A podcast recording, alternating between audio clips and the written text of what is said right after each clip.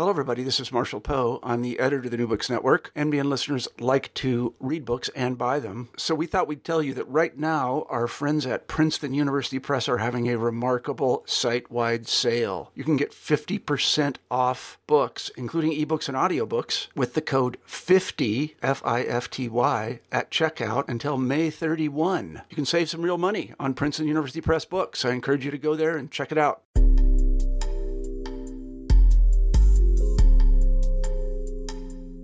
Welcome back to New Books in Gender Studies. I'm the co-host of the channel, Lillian Barger. This is a special edition in collaboration with the Society for U.S. Intellectual History. Today my conversation is with Kate Manne, an assistant professor of philosophy at Cornell University. As a feminist and moral philosopher, Manne examines an idea that has been inadequately addressed in her book, Down Girl, The Logic of Misogyny, published by Oxford University Press. She argues that misogyny is on the wane as a working concept and situates her analysis in recent news stories and events. She offers a definition that is not psychological, but rather as a system of social control. Manne brings a fresh analysis to our understanding of misogyny and the related term sexism. Misogyny is selective because it targets those who fail to uphold the patriarchal standards of a woman's place in a masculine world and works as the policing and enforcement branch of the ideology of sexism. Women caught in asymmetrical moral support roles are expected to offer respect, deference, admiration, and gratitude to favorably situated men and provide especially elite men with comfort, care, and sexual and emotional labor in many different situations. Misogyny shows up in conversation, office politics, and the dispensation of favors flowing from a man's relative status, wealth, or celebrity. Rewards come to those who comply. In this scenario, women act as human givers rather than full and equal human beings. Manne's book is one for the moment. Here is my conversation with Kate Manne. Now, let me introduce you to the author, Kate Manne. Hello, Kate. Hi, thanks for having me. Welcome to the show, and thank you for sharing your thoughts with our audience. So pleased to have you on this podcast as your book speaks very loud and clear to the present moment in, in gender relations. But before we get into the book, tell us about yourself, your background, and how you came to write Down Girl. Oh, sure. Um, so I am an assistant professor of philosophy at um, the Sage School of Philosophy at Cornell University. And I am originally Australian. I um, did my undergraduate degree at Melbourne and then went to MIT for graduate school, where I studied with um, Sally Haslanger, who I'm a, a big fan of. Um, and who some of your listeners may um, may be familiar with her work.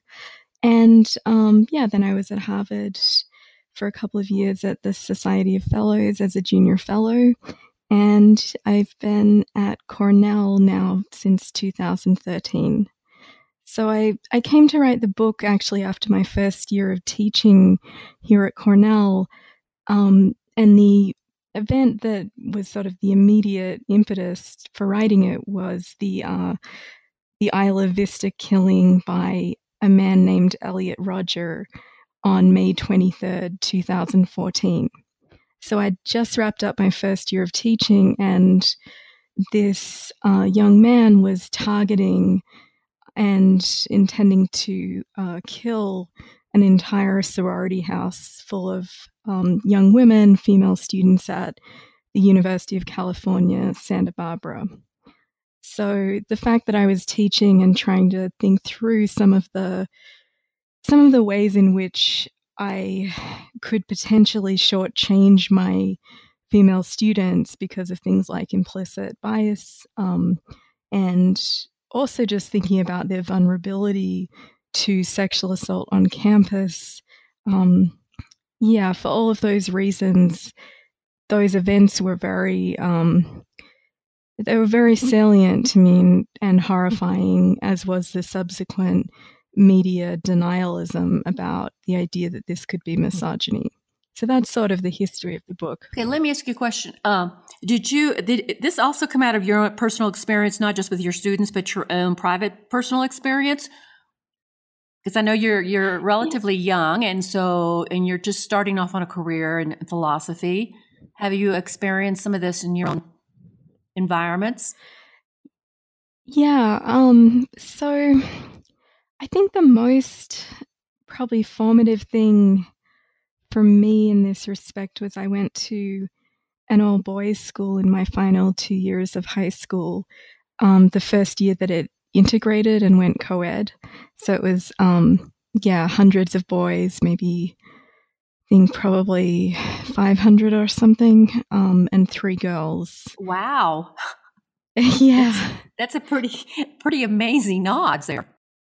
Yeah, it was, um, and yeah, I think that that, you know, it was sort of an interesting mixture of experiences, which I think, I think it definitely, um, it definitely guided me to philosophy actually because the I mean so much of what happened was sort of horrifying and and you know left me pretty shattered really and and frozen and in all of the sort of expectable ways. But um I think after that I had some sort of desire to enter male dominated spaces and not feel like I was just going to die um, which was sort of the phenomenology socially of being um, at that school, at least, you know, at least for a certain periods of time for those two years. So, yeah, I think that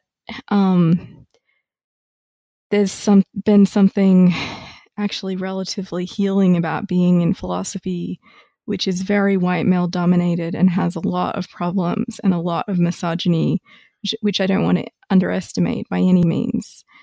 But I've survived. so that's, you know, I, that feels like it's, um, yeah, something of a contrast to feeling just much less support and more threatened when I was younger. Now you are a you are a, a moral philosopher, uh, is how you uh, describe yourself. So why is this a moral issue and why is philosophy involved in this? We we tend to think of philosophy very differently from the way you're presenting it in this book. So can you tell me uh, a little bit about moral philosophy and why this is moral philosophy? Yeah um, i really appreciate that question because i think i come at my discipline a bit differently than a lot of its practitioners um, so, one question in moral philosophy that's very important is what we ought to do about this or about that, um, what we ought to do about poverty, say, or whether we ought to eat meat. Um, and I think those are often the most salient and familiar sorts of examples of questions asked by ethicists, um, you know, at least in my milieu. But I think there is um, an equally important set of questions which um, come at it from the other from another angle and ask um, what is it not the case that we ought to do that we may have been raised to think that we um, we ought to do indeed and what are some of the implicit shoulds which often come in the form of social norms of a kind of implicitly moralized nature that may be um, making us unfree. And, um, you know, in particular, in this context, may, may, may be making um, either women in general or particular groups of women our lives much less good than they otherwise would be. Sometimes, um, you know, with uh, benefits to dominant men and sometimes not. So that's the kind of um, that's the perspective as a moral philosopher that I think I'm employing here primarily in the book, looking at these ties that falsely bind or illicitly bind. This false sense of moral obligation, say to be loyal to a dominant man who has a history of serial sexual predation, say. So there's in more yes, in more in, in moral norms, there's a lot of naturalizing where we say this is the way it is, not just what ought to be, but also the way it is. And uh, there's a, a, lot of attempt to uh, create, uh, we can create a lot of false guilt. Yes. And in a way, that often um, comes via the principle ought implies can. And it's contrapositive, where if you um, just negate um, the consequent of that conditional and say, well, it can't be otherwise, then you can't say, um, you know, flipping this whole thing on its head.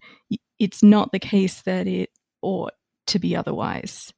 So if things right. are just naturally a certain way, then you can't really protest them.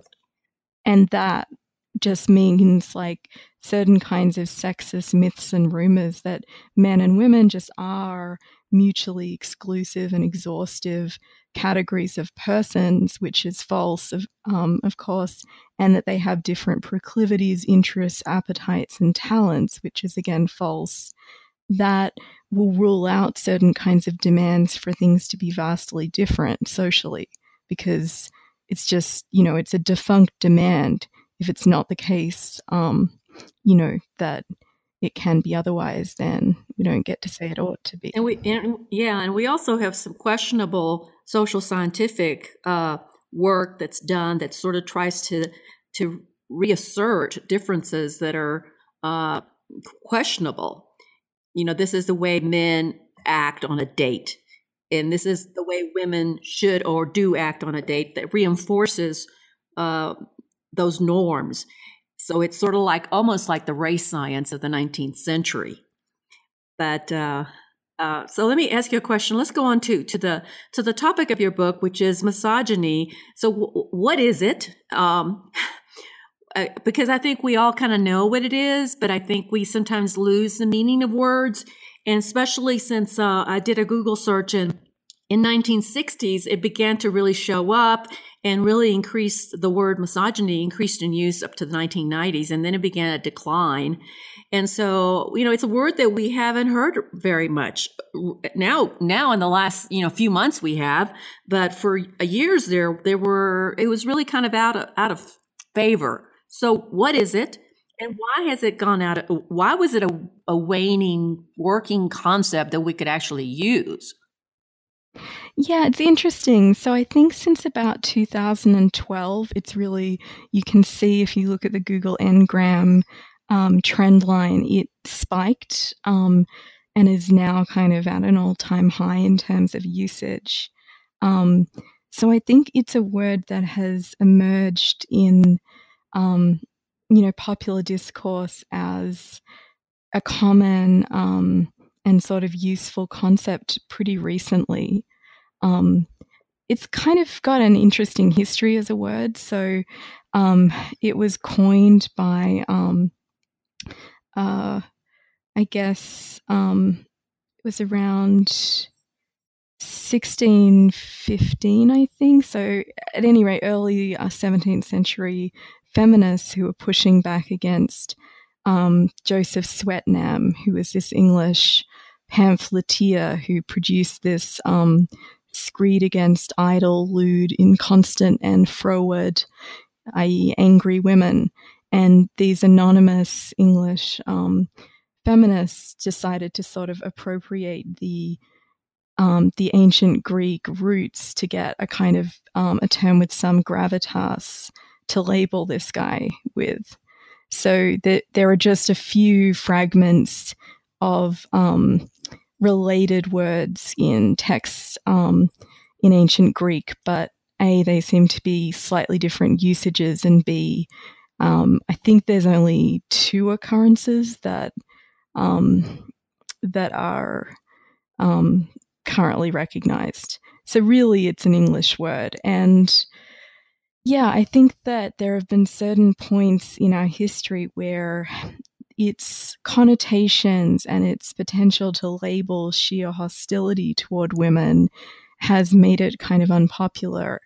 Um, and I think, you know, my hunch is hostility needs to rise to a certain level um, together with that co- feminist consciousness that that first coined the term both need to rise simultaneously to a certain level in order for it to be, um, you know, in common parlance.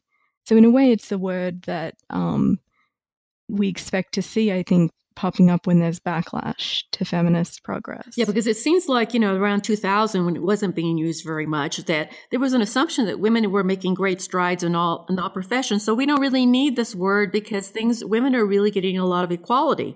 But like you said, once uh, there's an incident or something happens that kind of reminds everybody that things are not as equal as you think, uh, this word is comes out again. Now, one thing that you do is you are trying to get away from the idea of misogyny as just an individual psychological problem, and and you're trying to give it a systemic sort of uh, um, residence. So, talk about yeah, my definition.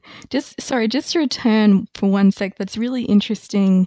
I didn't know it was sort of um, at its nadir in 2000. That was the year after I graduated high school, and um, yeah, it was a word that was completely unavailable. As in, I don't think it had even occurred to me that what I was facing might be misogyny um, back then but my definition of it is meant to get at um, well it's meant to define it as primarily a property of social systems or environments as a whole and in terms of what girls and women in that environment face um, which you know will have a hostile flavor and serve to police and enforce patriarchal norms and expectations.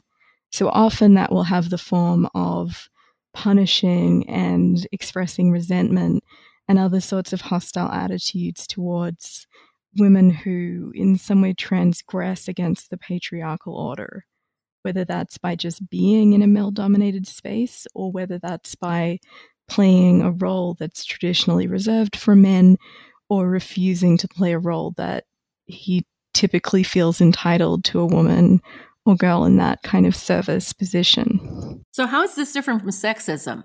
Because you still you still hear the word sexism or sexist. Uh, how is it different? Yeah, so I think of misogyny as kind of the police force of a patriarchal order law enforcement branch, and sexism relating back to what we were talking about um, uh, at the beginning of our conversation um, sexism serves to naturalize and rationalize and justify a patriarchal order.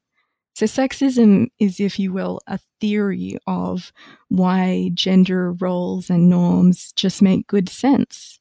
And often that takes the form of this is just the way men and women are, either intrinsically for each and every man and woman, or even on average, such that it doesn't really make sense to worry if say women are underrepresented in philosophy because men just naturally like it more, which is, I think, very likely um, either false or um, represents a contentious claim we couldn't possibly know yet because we have no control group for a non patriarchal society, um, you know, depending on exactly how it's formulated. And often these claims are just implausible given um, in some cases, say in, in math, where women have been making huge um, strides in proportion to opportunity. Anyway, so. Okay, so so how is your definition or your understanding of misogyny differ from the work that's been done by feminist theorists and philosophers? Because it seems like um, they're not using those that term that much. Why? Well, misogyny had very little explicit theorizing from feminist philosophers in my tradition in philosophy, which is analytic. Um, you know, I didn't find much work across the board about it. And I think that that's because it, it did fall out of favor. And a lot of the work that um, I've seen myself as just joining the dots between different, um, you know, concepts and notions and phenomena that have been really well theorized by feminist philosophers like sexual objectification and oppression. And sexism has quite a bit of theorizing. And, um, you know, there's been a lot of very good work, um, a ton of it really on um, fem- in feminist philosophy of language that brings out um, ways in which language can be both objectifying and subordinating and um, degrading in various ways that both reflect and constitute social norms that of a gendered kind. Anyway, so all told, this is not to say that by any means there isn't um, tons of relevant related work in the vicinity that I'm drawing on, but I think just because of its recency of coming to um, to be a term that was in wide usage, yeah, misogyny just didn't have a lot of um, a lot of explicit theorizing that defined it. Um, so I kind of tried to to come up with a theory that was like the one I was looking for when I um, first wanted to write about the Isla Vista killings. I, I looked for a definition and couldn't find it, one that fit um, the usage pattern of feminists. Now, you, you use a lot of examples in your book, like the Elliot Rodgers and the Isla Vista killings, and to uh, the first uh, Donald Trump's first divorce from Ivana. You use a lot of real, you know, you use uh, Rush Limbaugh, and you use a lot of real examples but how does misogyny work or show up in everyday interactions? Things that are quite not quite as extreme or as public. Yeah. Um so I think and this is something that comes out at the end of the book. I think it often takes the form of being slightly taken aback or just showing slight often subtle disgust reactions to um, non-conforming women which then get rationalized because you know when you have an inchoate sort of ugh, reaction to someone doing something it's often um, tempting to think well there must be something a bit off about them like maybe they're somehow um, you know their behavior is kind of inappropriate somehow or they're not fully responsible and they're you know showing a lack of care somehow or or whatever it is. Um, and that's where I think we get these superficially gender neutral criticisms of women um, that involve being, yeah, a little taken aback, a little hostile, that don't have the sort of brazen and shameless quality of um, the misogyny evinced by Donald Trump. Say they have a much they have much more plausible okay. deniability but it's why, say, you know, like a, a, female job candidate in philosophy might have to navigate between seeming like, um, you know, a bad philosopher and not being incisive enough versus um, a bad woman, hence person, in being too abrasive. Yes. So, and, and men are never judged to be aggressive or abrasive. They're they're just assertive. They're they're yeah, they're ambitious, which is a good thing. Well, I think they sometimes are, and I, I mean, I think it differs too for men of color. I think there are um, different, you know, ways in which both race and class probably intersect with with this quite, um, you know, in in quite subtle ways. But I do think that the comparison I like to draw is between men and women in the same um, with the same intersecting social factors, such that I think if you compare, say, um, you know, a white man and a white woman, he will certainly be held um, to much lower standards in terms of interpersonal civility um, before he's judged abrasive, all else being equal. So that's like a very hedged way of putting it, but no, I understand. So, so when when so do some men benefit more than others? This is kind of relative, right? It depends on the man's uh, position of power, relative position of power in society. I think it, it definitely, um, you know, there's a, it, that's a particularly good question because I think it, it benefits white men, um, you know, just vastly more in general. So I think misogyny has to be seen as a system of law enforcement that works within, in this context, a white supremacist heteropatriarchy. So it enforces the sort of heteropatriarchal elements of um, what's also a white supremacist um, system. And because of that, I think what you often find is, and this is important, I think, in understanding white women's complicity in certain forms of misogyny, you find these powerful white men who especially if they're wealthy and, um, you know, and non disabled and, um, you know, I should make explicit um, cis and het before getting into the rest of the, um, you know, example that, um, you know, you mentioned someone like Donald Trump in relation to his first wife, Ivana.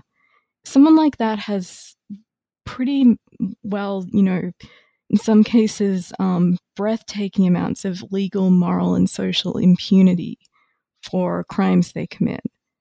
Um, so when you get someone in that kind of position who's what I call hyper privileged, they'll get enormous benefits both in the form of women um, who are deferential to them and who play a subordinate role, and in the context of intimate relationships, due to the kind of um, racist forces that see white men in that position disproportionately partnering with white women, um, yeah, you will see kind of uh, a class of white women who play very deferential and subordinate social roles with respect to those powerful men, but pay a very hefty price if they err with respect to his will. So that's what I think my introduction is designed to show, um, to to get at both the um, the degree to which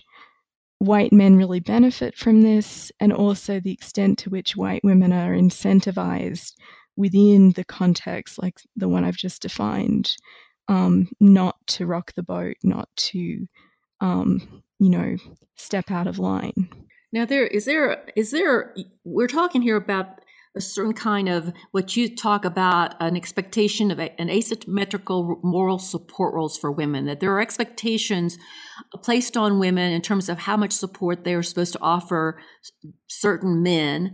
Uh, but i was wondering if there is also a reverse expectation on men. Uh, do we have a, a, a, an expectation of men that women do not have? Or do they get a free ride I mean, I certainly think they, there are some norms and expectations. Um, you know, like the most obvious one traditionally is the breadwinner role.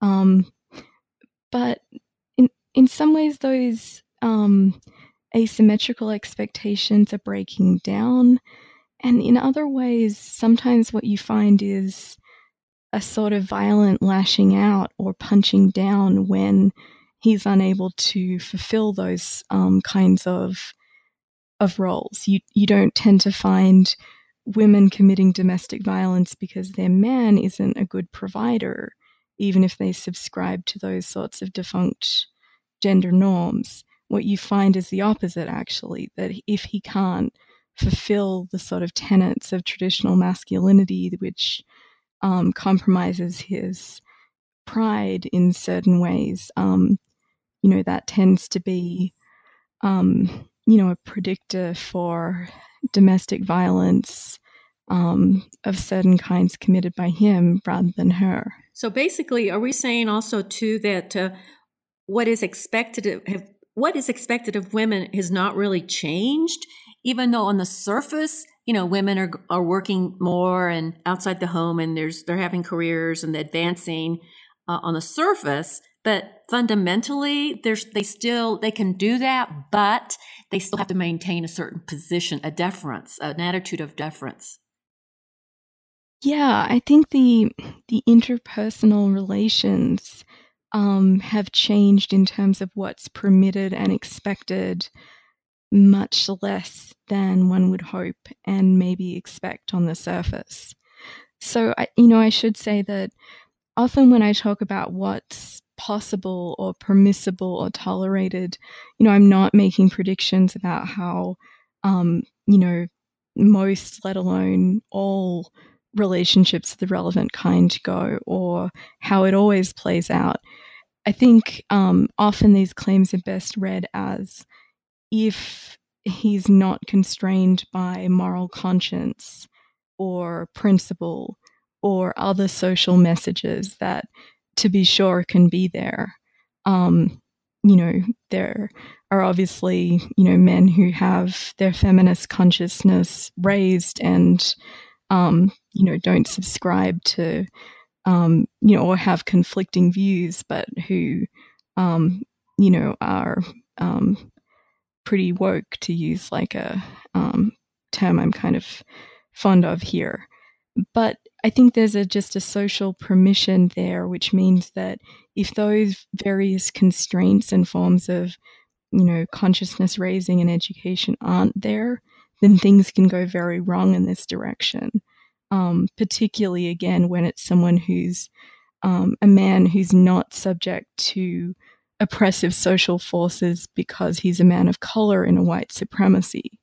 Um, when he's a man who forces sort of, um, you can think of them, um, you know, roughly as wanting to keep him on top of the world, it's very hard to send him down. Well, what it seems to me like is that the, the liberal feminist project has made quite a few advances, but the radical feminist project, which was always from the very beginning really aimed at culture and the relationships, you know, the, the, the interpersonal relation between men and women, that's the, that's the project that has not advanced as far as, you know, the liberal project. You know, uh, that's what I, that's, that's my, my take on this.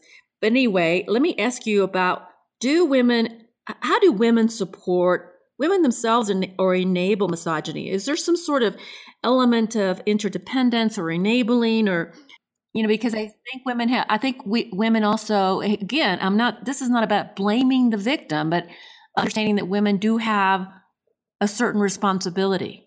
Yeah i think that's exactly right a kind of forward looking responsibility while understanding how hard it is to be fully resistant to these forces because, you know, they're so strong and the consequences of stepping out of line are so high.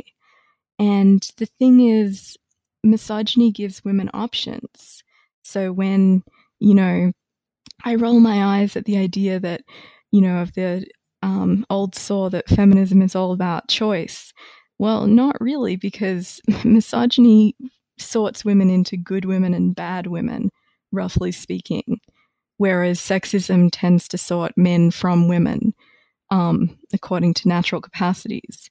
But to go back to misogyny sorting bad women and good women, there are huge incentives to present yourself and, in fact, make yourself into a, a good woman, a quote unquote good woman by the lights of patriarchal ideology. And that can be very sort of tempting and seductive and deceptive. Um, it can mean being oriented to male writers or philosophers. It can mean putting up with mistreatment, um, both of yourself and also other women, by just always kind of looking on the bright side and mm-hmm. siding with him over the women who testify against him, or even just, you know, show reservations about the way he's proceeded.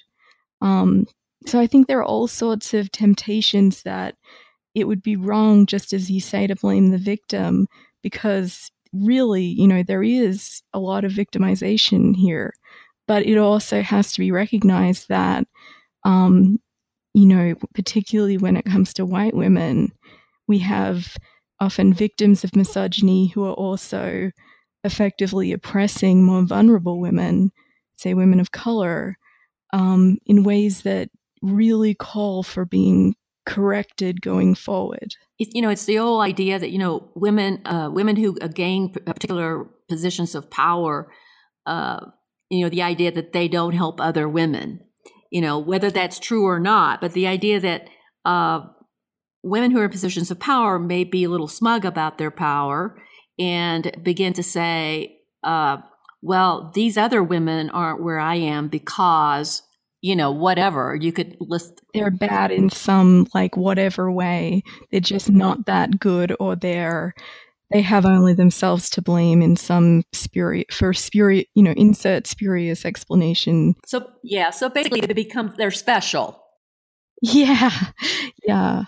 And I mean, there's sort of another aspect of it too, though, which is I do think women complain about women not supporting um, other women, you know, particularly when women are looking for mentorship or, or similar.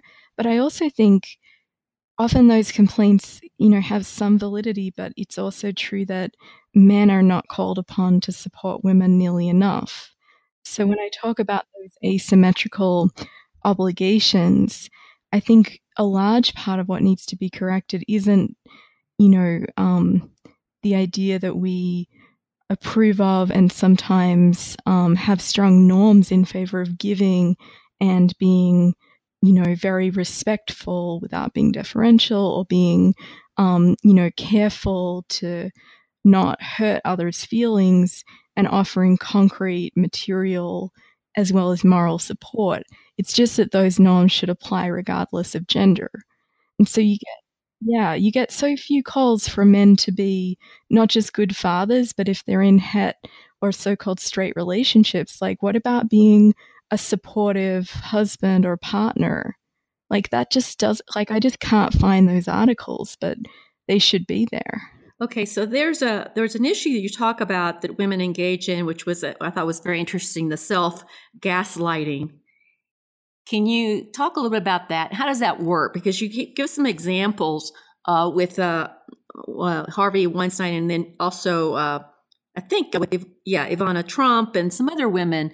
Uh, yeah, so I think you might be referring to Steve Bannon. Bannon, that's exactly right. Okay, yeah, right. Just because Weinstein wasn't yet on the radar, exactly. so that would have been truly prescient on my part. So I don't want to take credit if it's not due. But um, yeah, I think you know, but I mean, for that matter, Weinstein's victims often show this same pattern, and I think Salma Hayek showed a really her op-ed about this, um, which was published, you know, just last week um, at the time we're having this conversation, I found that a really powerful testament to how that can happen, where you have a powerful man, he's been very abusive, and if a woman feels, you know, very disempowered in that role, which is, um, you know, it's kind of by hypothesis pretty normal to feel that way given that the very moves he makes are expressive of you know domination and um, you know their power moves. And so feeling powerful with regard to him is going to not be the default. So i think what can happen is either after coming forward and telling your story or not um, there are these cases where women just convince themselves that he's forgivable in the case of Hayek, um, that, you know, she convinced herself she'd forgiven him and then realized that wasn't the case, especially since, you know, he never apologized to her, at least in anything like a full way. So, you know, it's hard to see how there could be a, a forgiveness without some, you know, interpersonal reparation of a kind that expressed recognition. But yeah, you also get women who tell their stories in this very, um, you know, impressively strong way and talk about, in the case of Andy Puzder's ex wife, Lisa, she talked about how the patriarchal forces were um, making this very difficult, but she had to stand strong and do this for herself. And then you find these women like totally eating their words years later and coming out and saying with you know certainly what looks like um, not just sincerity but um, just conviction he did nothing wrong he was a good husband he was not abusive and you know this happens all the time in uh, domestic abuse cases where women women will complain you know will call the, the police being hit the police shows up and the woman says, "Oh, it's okay. We got, you know, we patched it up. There's not a problem." But she's got a black eye. So, so, uh, so now they're, you know, we're trying to move away from just listening, uh, not just uh, using the women's testimony because she may waffle on that. I think evidence-based cases, um, your so-called purely evidence-based cases um, for the crime of strangulation are being pushed by prosecutors because it's just so hard to get women to testify consistently about what happened. And I think, you know, that's a very important point about not taking women's testimony seriously. um, you know, when we say we should take her seriously, we're often implicitly assuming that we mean in context where she's saying something that goes against the patriarchal grain. And if so, yeah, the- then I agree.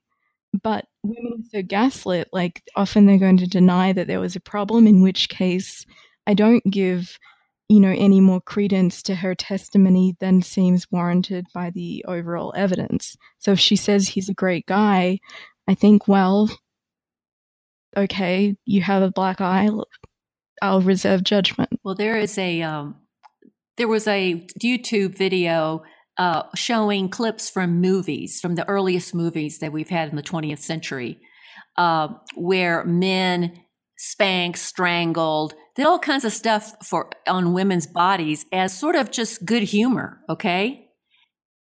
Yes, it's very interesting uh, set of clips, and it's it, and people laughed. People didn't think anything about it. It was like, oh, this is the way it is. Men, you know, doing all kinds of things to women as sort of just a humorous thing. And uh, that's, that's how ingrained this is. If I find that, I'm going to get that to you. Uh, but the thing about it that uh, with the Weinstein case, since we're now up to this present moment, uh, what I've already seen, I don't know if you've already seen it, but I have the, the what you call empathy which is, you know, we're, we are, we're beginning to see, oh, we've gone far enough with this. You know, we need to cut it out.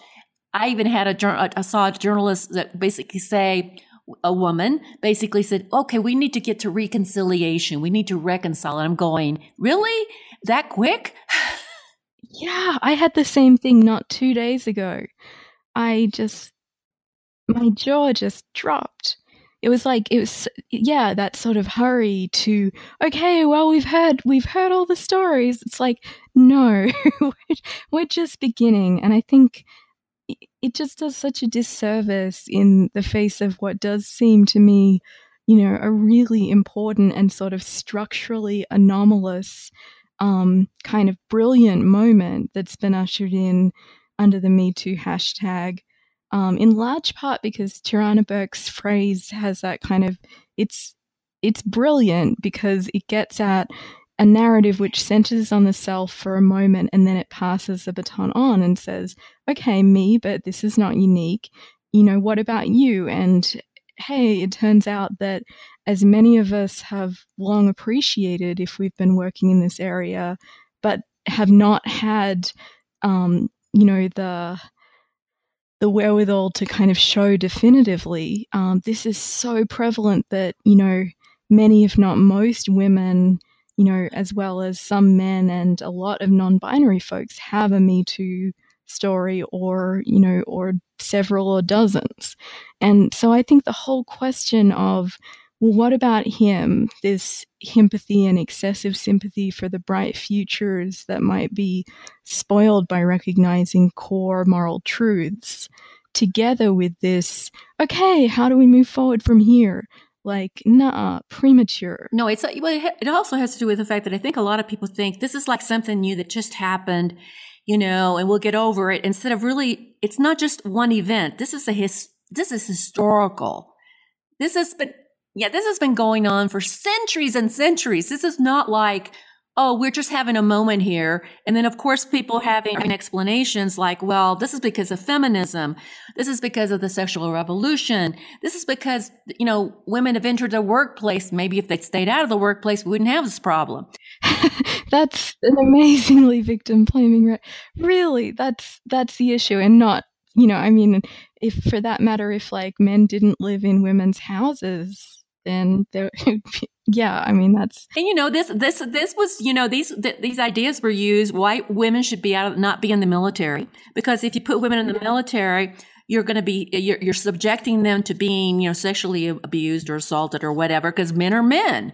So let's keep women out instead of saying what wait a minute why don't you ask the men to change? Yeah it's really egregious and it's you know it's the thing is, in some ways, it's been such a good moment for my book to come out.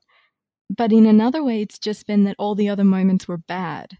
Like, I, you know, I joked sort of um, sardonically in the conclusion of my book that I had a much easier time getting people interested in this, to me, very minor topic that I wrote on, namely trigger warnings in pedagogy. I think, you know, I wrote like a New York Times piece just saying why I use them in contexts where I teach, you know, say sexual assault, which I teach, you know, quite um, regularly. I teach, um, you know, stuff that, you know, for students who've been raped, sometimes recently, to my knowledge, I just feel like, you know, an irresponsible person and unkind just sort of throwing that material in their faces rather than saying, hey, heads up, this will be on the menu for discussion so they can prepare themselves. And often are very grateful that we are talking about it because avoidance isn't isn't the purpose. Um, it's you know preparation.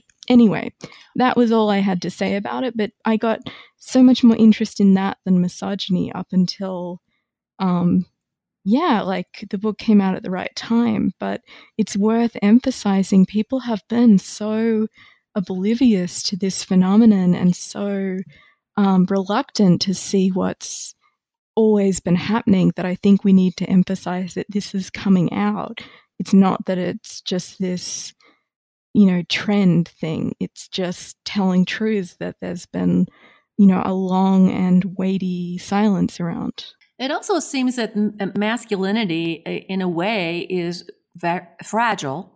And, you know, men have been in, in a state of crisis forever. There's always a male crisis of some sort okay? Whether you know whatever women are working women are uh, you know they're going off to war and there's the feminist movement. It's, there's always some after the civil war every every decade has a new male crisis. So are men that fragile? Is there sort of a a master slave dialectic going on here when where, where men need women uh, to be subservient or somehow beneath them in order for them to feel masculine. Yeah, there you know there is something very master slave about a particular dynamic that I've been thinking about quite a bit recently where I think there's a certain kind of fragile masculinity that is very Trump like actually that constantly wants to win but with the emphasis both on winning and constantly. So basically, he wants guarantees that he can't have. So he wants to win. So that means there has to be a real possibility of losing for it to be a genuine game or a genuine argument, say, with a woman or a genuine tussle for like her consent, you know, the chase, as they say in dating perniciously. But on the other hand, he wants guarantees that he won't lose the argument or have have to face rejection or um, you know be humiliated in some way that involves her saying no to him or or clashing with his will.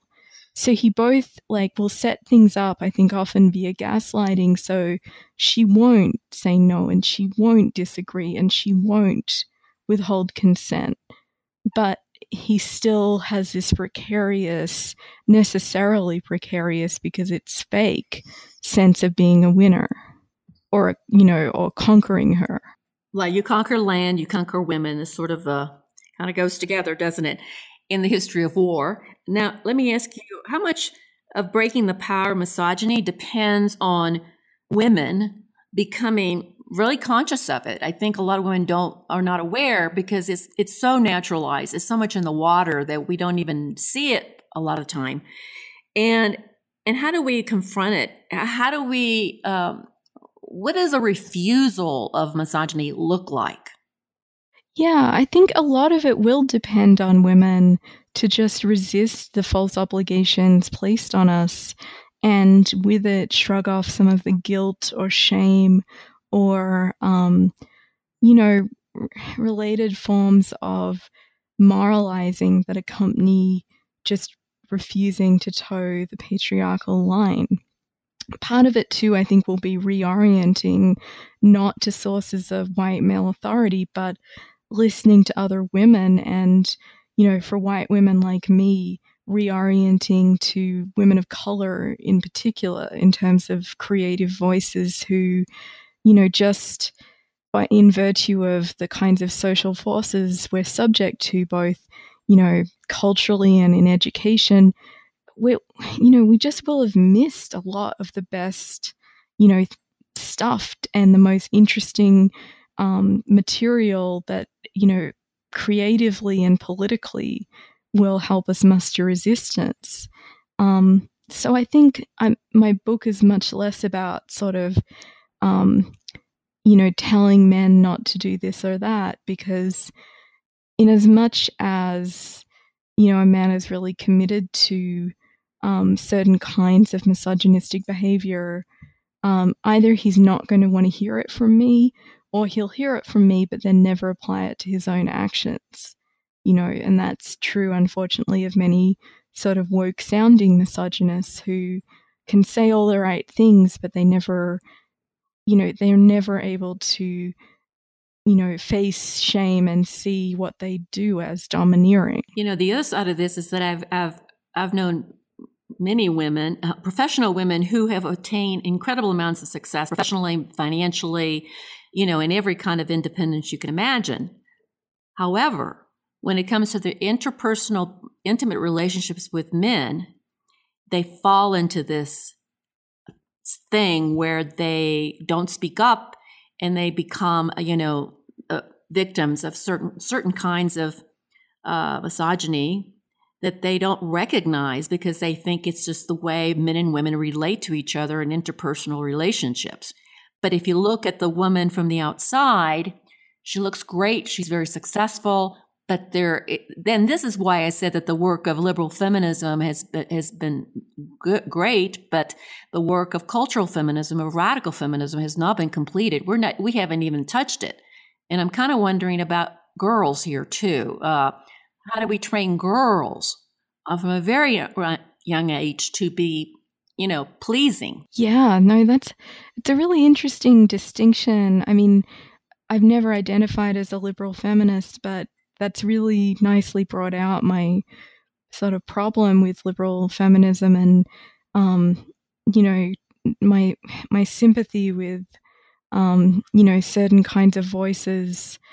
Um, you know like Andrea Dworkin for me is a huge inspiration um, I mean, you know, there are fair criticisms of her work, like it not being intersectional enough, which is is really important. But you know, the stuff that is, um, you know, still either applicable or adaptable with modifications, you know, to sort of um, update it in those ways, like really, really resonates. And I think there's been a lot of fear on the part of women that it won't be pleasing to draw attention to some of the the dynamics she brings out so well. It's like, yeah, no, it won't be. That's the point in a way unless you really like I mean maybe the the other thing is that um I think holding men to higher moral standards and higher feminist standards has to be part of it.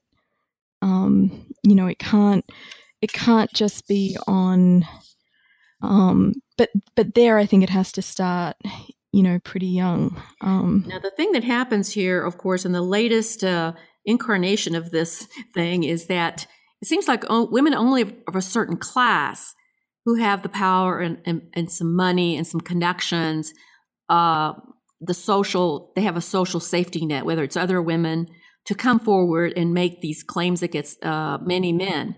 And I'm and I'm wondering, so you've got professional and artistic class women being able to do this, but how do how do we get down to where most women live, which is if you know if you're working in a fast food restaurant or you're working a regular job somewhere, uh, you may be subject to daily sexual harassment or demeaning uh, misogynistic attitudes, but you uh, really don't have the safety net. You don't have the social safety net. You don't have an economic safety net. You basically in a situation where you cannot uh, complain because you're going to lose your job.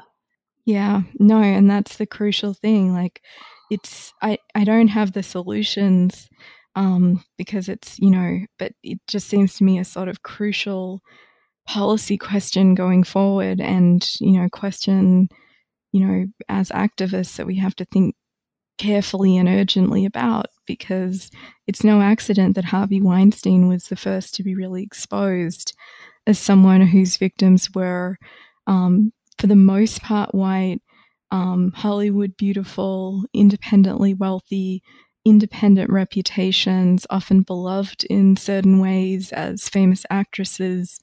Um, this isn't to say um, to in any way underestimate or undermine um, the courage and the importance of what they did, but it's to say that those um, that testimony was something that they could afford and so many other women can't. And uh, yeah, I mean, one thing that I and I know one of the things with your no one of the things with your book was, uh, and I know you've heard it that because I've read some of the criticisms that you don't offer any real solutions to this. Well, you know, I'm on your side. It's very, you know, your job is to analyze the problem and bring it out into the light. You, you can't provide policy solutions and how we're going to change society because it's going to take everybody.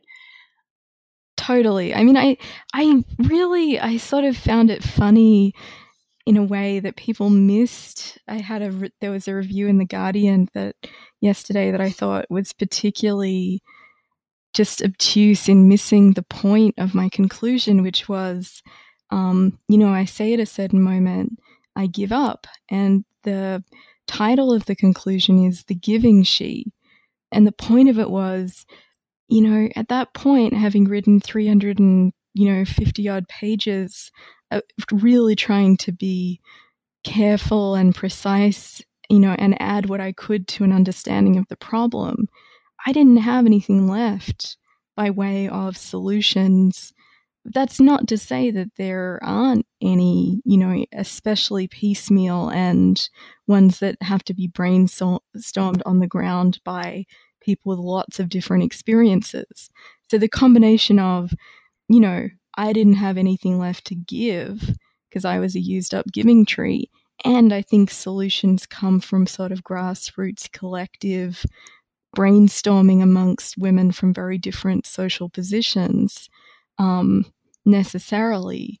Whereas I think, you know, I would never claim to illuminate all aspects of the problem of misogyny, but I think, you know, I could put my finger on some and then, you know, make explicit note of the fact that there was stuff I couldn't speak to and leave space for other theorists.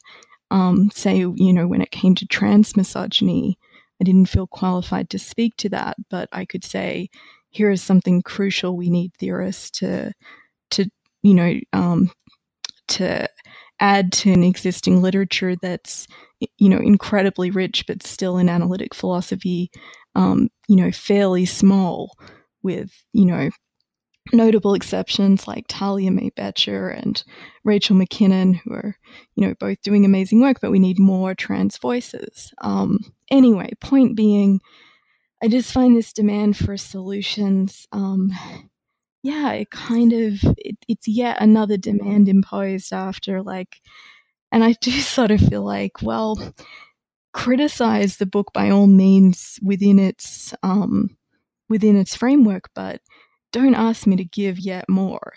If you're doing that, you've just missed the point of my critique. Right. Well, your your your point was to redefine a word and to uh, apply it and to name things with, with that new written definition because once you name it, it becomes visible. And between your naming and what we've ha- we're having right now with the Me Too campaign, it's definitely making things much more visible, harder to ignore, and uh, hopefully it will change even a little bit the way uh, men and women interact in the workplace.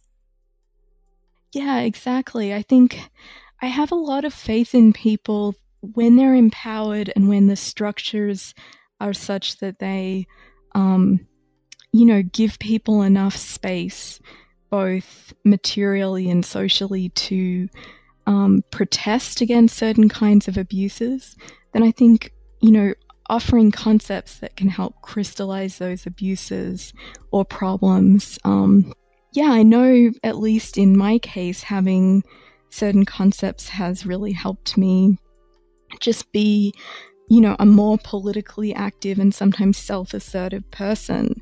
But yeah, it's the solution in a way is partly um, offer tools um, you know, in the long feminist tradition of offering tools that help crystallize social problems that otherwise remain either nameless or kind of verboten to name. And then, yeah, hope people do something with those tools with a bit of optimism actually about the human spirit to sort of fight. If you feel like you are entitled to fight, then yeah, I think I think often people will. Kate, thank you so much for your time. You've been very generous and thank you thank you to our listeners for tuning in to another edition of New Books in Gender Studies. This has been a special edition in collaboration with the Society for U.S. Intellectual History. This is your host, Lillian Barger.